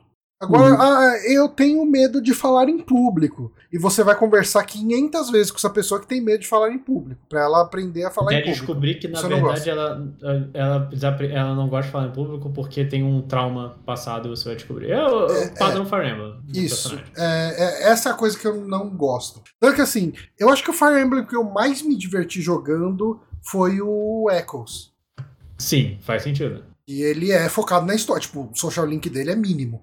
O Sim. foco dele é, ó, a gente tem essa história, a gente tem esse drama, essas pessoas, uh, o gameplay dele é bem legalzinho, e a história anda, e você não precisa ficar parando de tempos uhum. em tempos, andando numa escola e conversando com quinze pessoas uh, com dramas de estereótipo de anime. Então, Fire Emblem Engage tem a pior história que eu já vi em muito tempo no videogame. Ela, tipo, ela ah, vai... É, não, não, assim, não tem nenhum tipo de, de, de comparação. Ela é muito, muito ruim. Ela vai até, sei lá, o capítulo vinte e um de vinte e seis e ela é passável. É tipo um animizão, um bobão, anos noventa. Aí ele fala, caraca, eu acho que eu sou mais inteligente do que eu sou. E ele começa a fazer merda. Hum. Sabe? Horrível. Mas ele Caralho, tem melhor... mano, eu gostei da história do último, eu fiquei muito triste. Eu sei que é, eu, também é um pouco exceção, as pessoas não, o Jorge mesmo não gostou, né? Mas eu gostei. Não, eu não tinha problema com a história do último. O meu ah, problema não? era ficar andando na escola e conversando com aquela galera. Hum, okay. Ah, eu gostava também, mas eu entendo. Isso aí eu entendo. A, a história eu gosto, eu acho bem legal. Eu acho que a, a reviravolta no meio ali, eu acho bem bacana. É bem legal, né? É, eu, eu gosto, tipo, da história dele. Mas quando eu pensei que, assim, pra eu conseguir evoluir bem os personagens é, num segundo gameplay, eu ia até ficar conversando com todo mundo de novo, eu falei, ah, não, tô satisfeito com isso. Então, porque o gameplay do Fire Emblem Engage é, é o melhor da franquia. Hum. Porque a, a gimmick dele... Não, é, é realmente uma parada muito legal, porque a gimmick dele, você tem os anéis, que cada anel representa um personagem de Fire Emblem antigo. Tipo, os principais personagens, os protagonistas de cada um dos Fire Emblems antigos, eles estão no anel. Então, e é todo o lance de, tipo, você pode dar esse anel para um dos personagens. Tipo, você começa o jogo com o anel do Marth e com o do Sigurd do Fire Emblem quatro. Aí você, tipo, tá, eu tenho o anel do Marth, eu posso dar para o protagonista, ele vai ficar mais forte. E eu posso dar o anel do Sigurd, o cara vai ficar mais forte. E também tem uma série de outras skills, tipo, do Sigurd, se você, ataca, você botar ele para atacar... ele pode se mover depois de atacar. Eu quero, que é uma, uma habilidade do Fire Emblem quatro, que é o canto. No caso do Fire Emblem do, do Marfa, ele tem sua habilidade. Então, ele tem uma profundidade de gameplay muito legal. Tipo, você tem vários personagens, você tem vários anéis, e você escolhe como vai combinar. E você junta isso com mapas que são mais divertidos de jogar, porque não é só o mapa do... Ah, chega até esse ponto, mate todo mundo. É tipo, o jeito que os mapas são preparados, eles são muito em ondas. Tipo, você Eu, eu, pelo menos, eu jogo muito mais defensivo no meu Fire Emblem. Uhum. Então, tipo, eu vou posicionar os personagens de onda aqui, sabendo que o outro vai vir por onda pra cá. E como é um jogo difícil, então você tem que prestar muita atenção, tipo, ok, fulano vai pra cá, fulano vai pra cá, eu tenho que preparar minha, minha estratégia, eu tenho que usar é o engage, no, tipo, você é, tem um anel. Pensar na questão do, dos bônus e ônus do cenário... Ele tem Sim, ainda e, e, tipo, de, da defesa, ainda tem floresta... Não né? tanto, é, não tanto, mas tem. Existe, mas é muito mais lance que cada personagem tem uma skill específica, do tipo, tem um personagem que ele, ele ganha mais poder quando tem duas mulheres perto dele, ah, que okay. também é um, um, um estereótipo de anime. Okay. E tem outra, que é, que é a companheira dele, que, que ganha mais poder quando tem um homem e uma mulher juntos. Hum. Então é assim que ele... É, aí você tem que, tem que ligar, porque esses... Como um jogo muito difícil... Você tem que prestar atenção nisso. Você tem, cara, esse, sei lá, um de, de velocidade que eu vou ganhar é o que vai salvar o meu personagem. E eu vou, vou ter que jogar dessa maneira. E, sei lá, ele é muito gostoso de, de, de ir fazendo as coisas. O meu problema só com isso é que, assim, se, se você quiser grindar, ou seja, jogar os mapas, um, um mapa de inimigo aleatório pelo mapa, ele, a dificuldade desse mapa é, é, extra é baseada no nível dos seus personagens. Conforme você vai jogando, mais difíceis eles vão ficar. E tá sempre um, tipo, uns dois níveis mais, mais difícil do seu personagem mais forte. E seus personagens não crescem no mesmo nível. Então fica uma coisa muito, muito complicada de você continuar fazendo isso. E se você quiser, tipo, ver o personagem jo- jogar, você quer ver, ver a conversa dos personagens, que, tudo bem, é uma história ruim, uns quinze personagens são horríveis.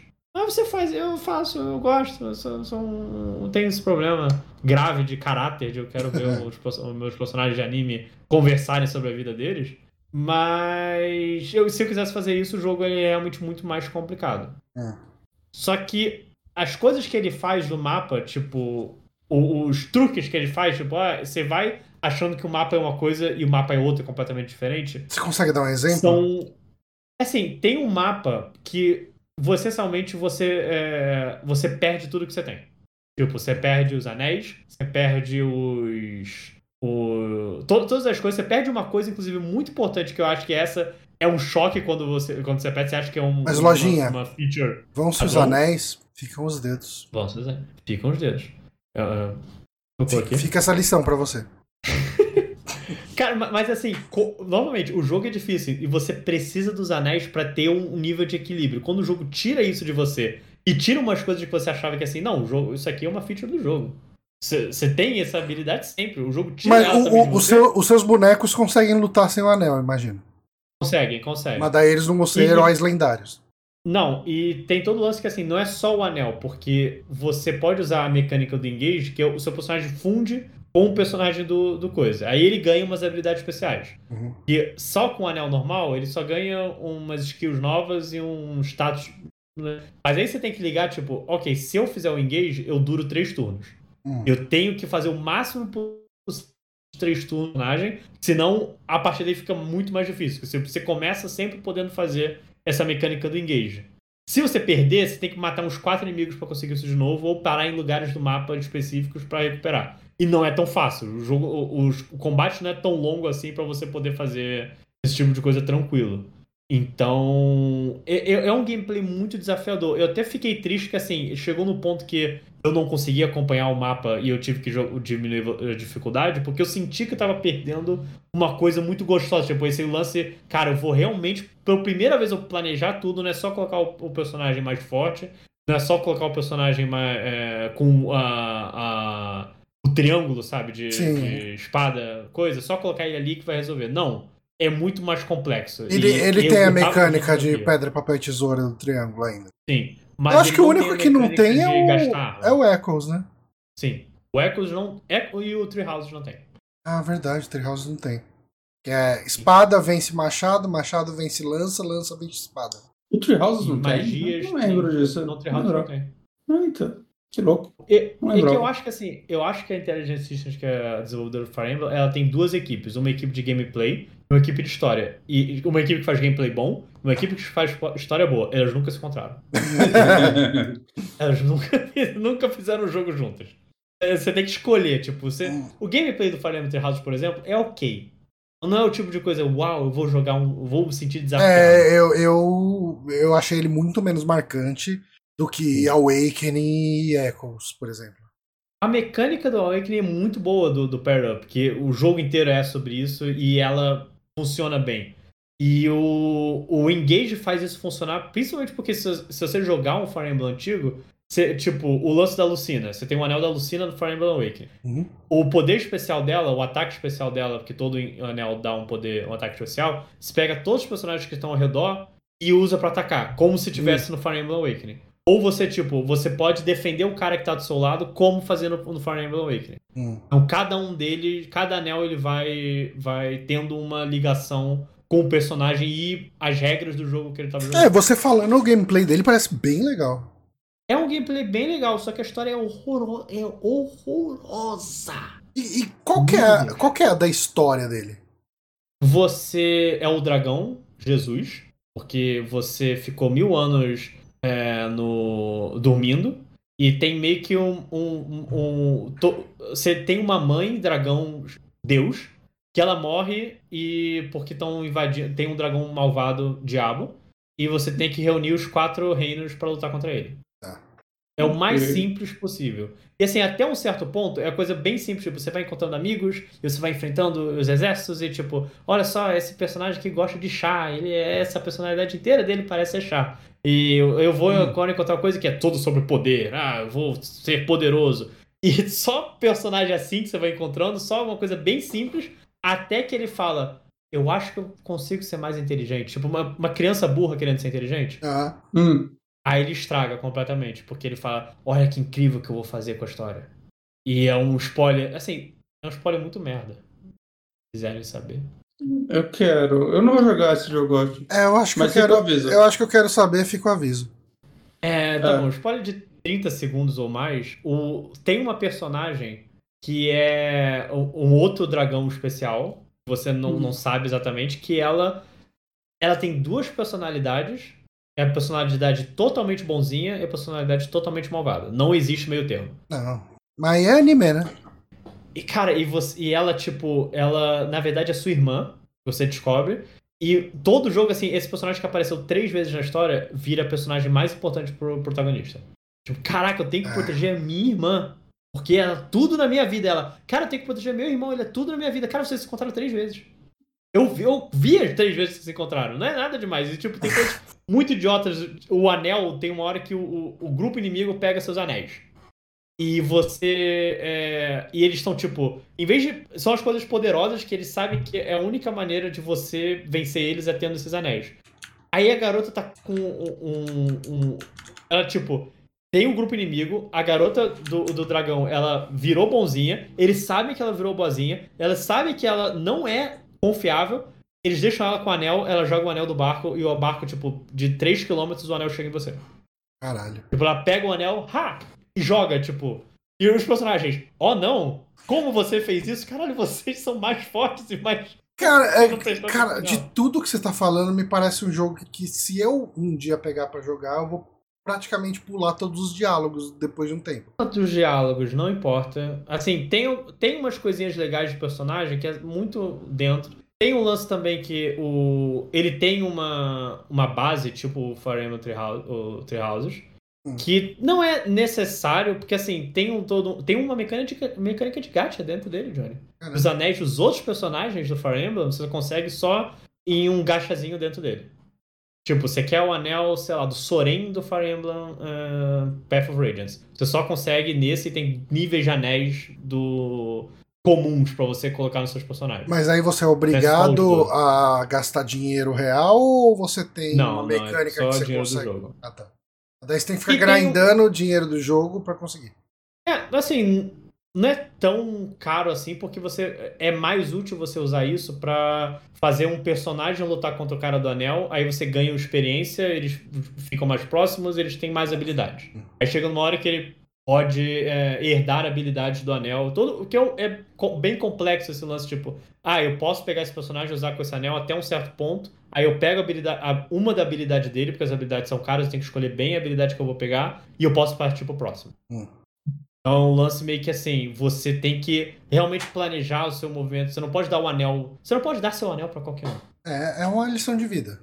Não pode dar uma sonhar pra qualquer um. E você, tipo, e a, a comunidade é, é, tá num ponto muito legal que ela tá querendo quebrar o jogo, tipo, eu quero ver qual a combinação mais quebrada de anel e personagem possível. E a primeira que eles acharam que eu usei é que você tem um anel do Sigurd, do, do Fire Emblem quatro, em vez de você dar pro cavaleiro, que é, parece ser a opção padrão, você dá pro seu seu general, seu, que é o personagem de arma, só de armadura, que ele, ele ganha todos os movimentos do Sigurd, ele consegue andar muito mais uh, longe do que outras coisas, e ele é um tanque agora. É um tanque é que você bota em qualquer lugar do, do tabuleiro. Do mapa, e ele vai, ele vai tancar. Se não for magia, ele vai tancar. E é tudo isso do, do, do, dos coisas, tipo, ah, se você der um anel do Ike pro, pra fulana de tal, vira um monstro. Se você der uma coisa pro, pra esse personagem... Então, todo lance de combinação, você vai achando, tipo... Tem uma personagem... O anel da Corrin, do Fire Emblem Fates, ele tem um lance que ele muda o terreno ao redor, que era a mecânica lá do sangue sagrado do, do Fire Emblem quatorze. E se você fizer isso num personagem ladrão, ele deixa o, o, o, o campo, tipo, totalmente em, em névoa. E ele fica mais difícil de acertar. Ah. E tem uma personagem que, com a habilidade natural dela de ser... Ela, é, quando tem um terreno assim, com vantagem, ela fica, ela ganha crítico. Hum. E essa combinação de, pra quebrar o coisa. E tipo, todo ataque dela é crítico. Coisa, e todo ataque dela é crítico. Aí, ó. Como é um jogo muito difícil, as pessoas ou tem que criar uma estratégia abusiva pra vencer esse jogo. E essa é a graça do você achar a sua mecânica, você achar o seu lance, você achar o seu... Isso é uma, sua combinação. Isso é uma questão muito particular, porque você me falando, isso me fez lembrar do Bravely Default, o primeiro. Eu joguei o primeiro. Uhum. Uhum. Uh, e eu terminei, eu fiz o final real dele, né? E... Você, você venceu o chefe quatro vezes. Era quatro? Pra mim, Nossa, na minha cabeça... A galera fica quatro horas lutando contra ele? Pra mim, na, na minha cabeça, era tipo seis vezes, sei lá. Hein? É... Você fez aquele chefe que o povo fica tipo quatro horas nele? Então, eu não lembro de ter ficado quatro horas, assim. Mas, assim, o que, que eu fiz? Eu fui atrás do Reddit de qual que era a combinação... De... A build perfeita. A build... Então... Mas eu acho que não é nem questão de build perfeita. É, se eu fizesse qualquer outra build, eu morria no primeiro turno.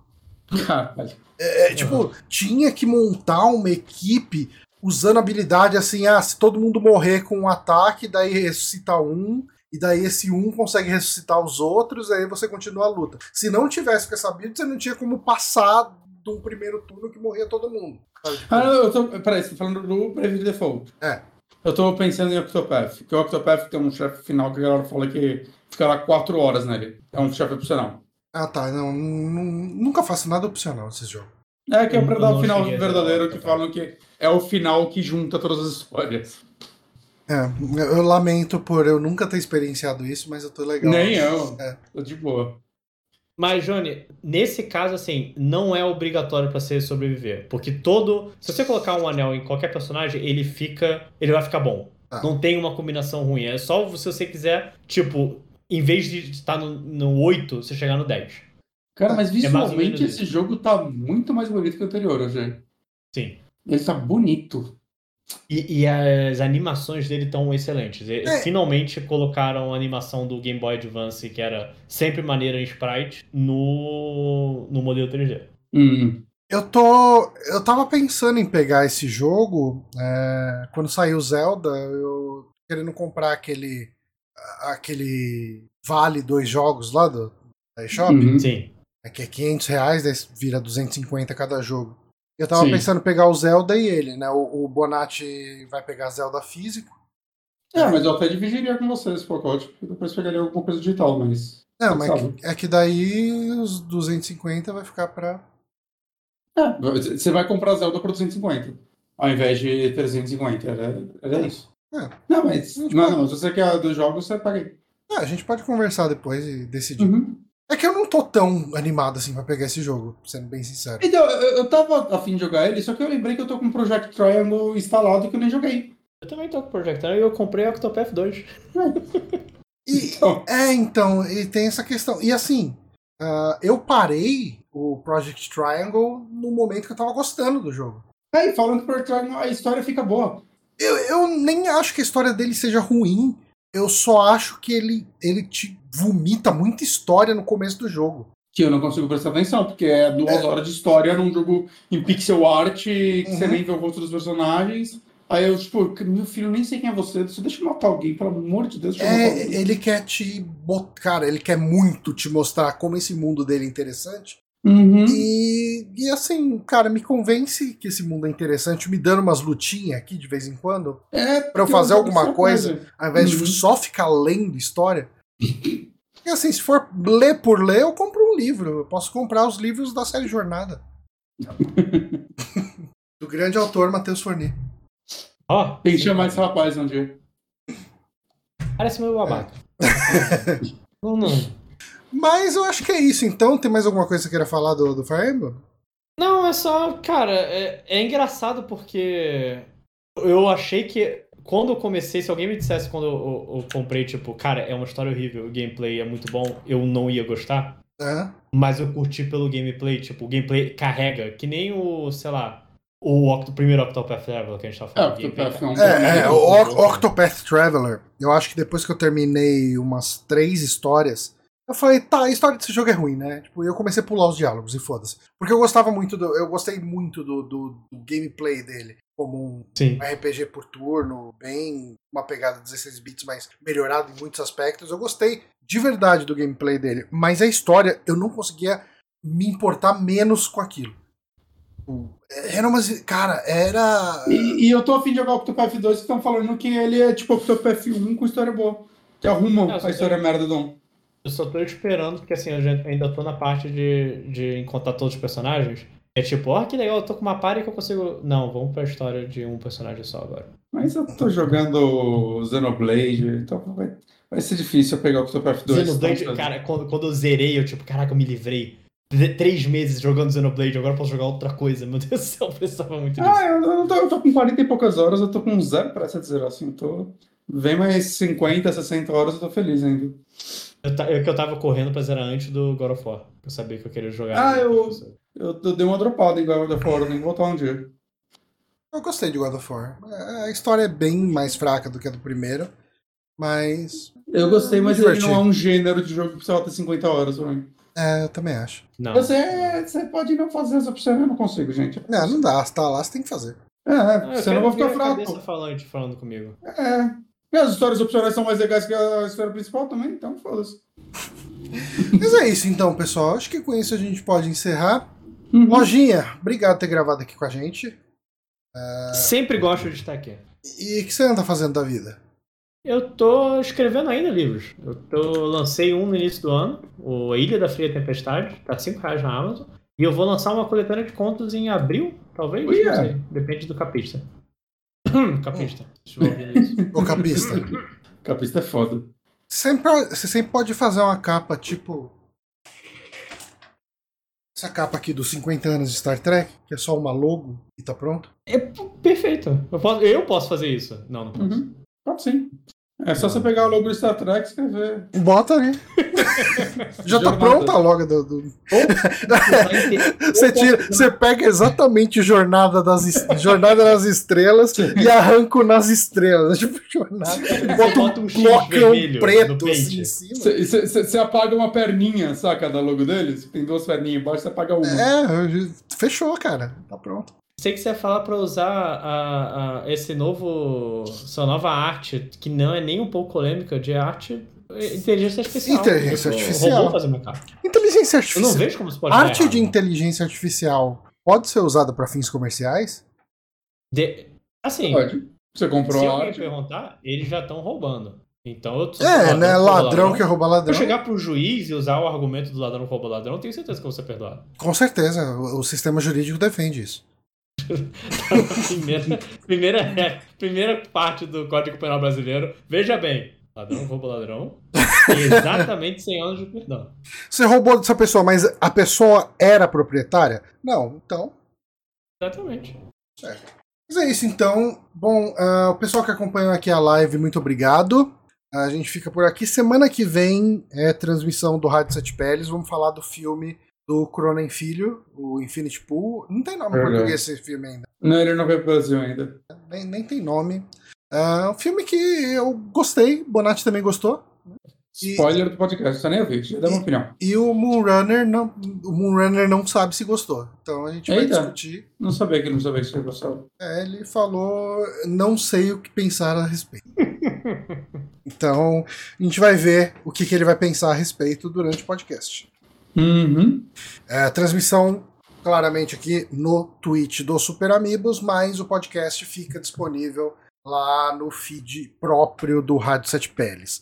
E ah, uma coisa que quem ouve esse podcast pelo feed já deve ter percebido, eu tô publicando o áudio das lives que eu faço com a Kika, ah, dos episódios de cada semana aí do Star Trek Picard. Dessa semana eu ainda preciso combinar com a Kika quando a gente vai gravar, porque no dia que a gente vai gravar no domingo eu vou estar num showzinho lá em São Bernardo, e daí preciso marcar o dia, mas já vi o episódio, e o episódio tá muito bom. Muito bom, muito legal.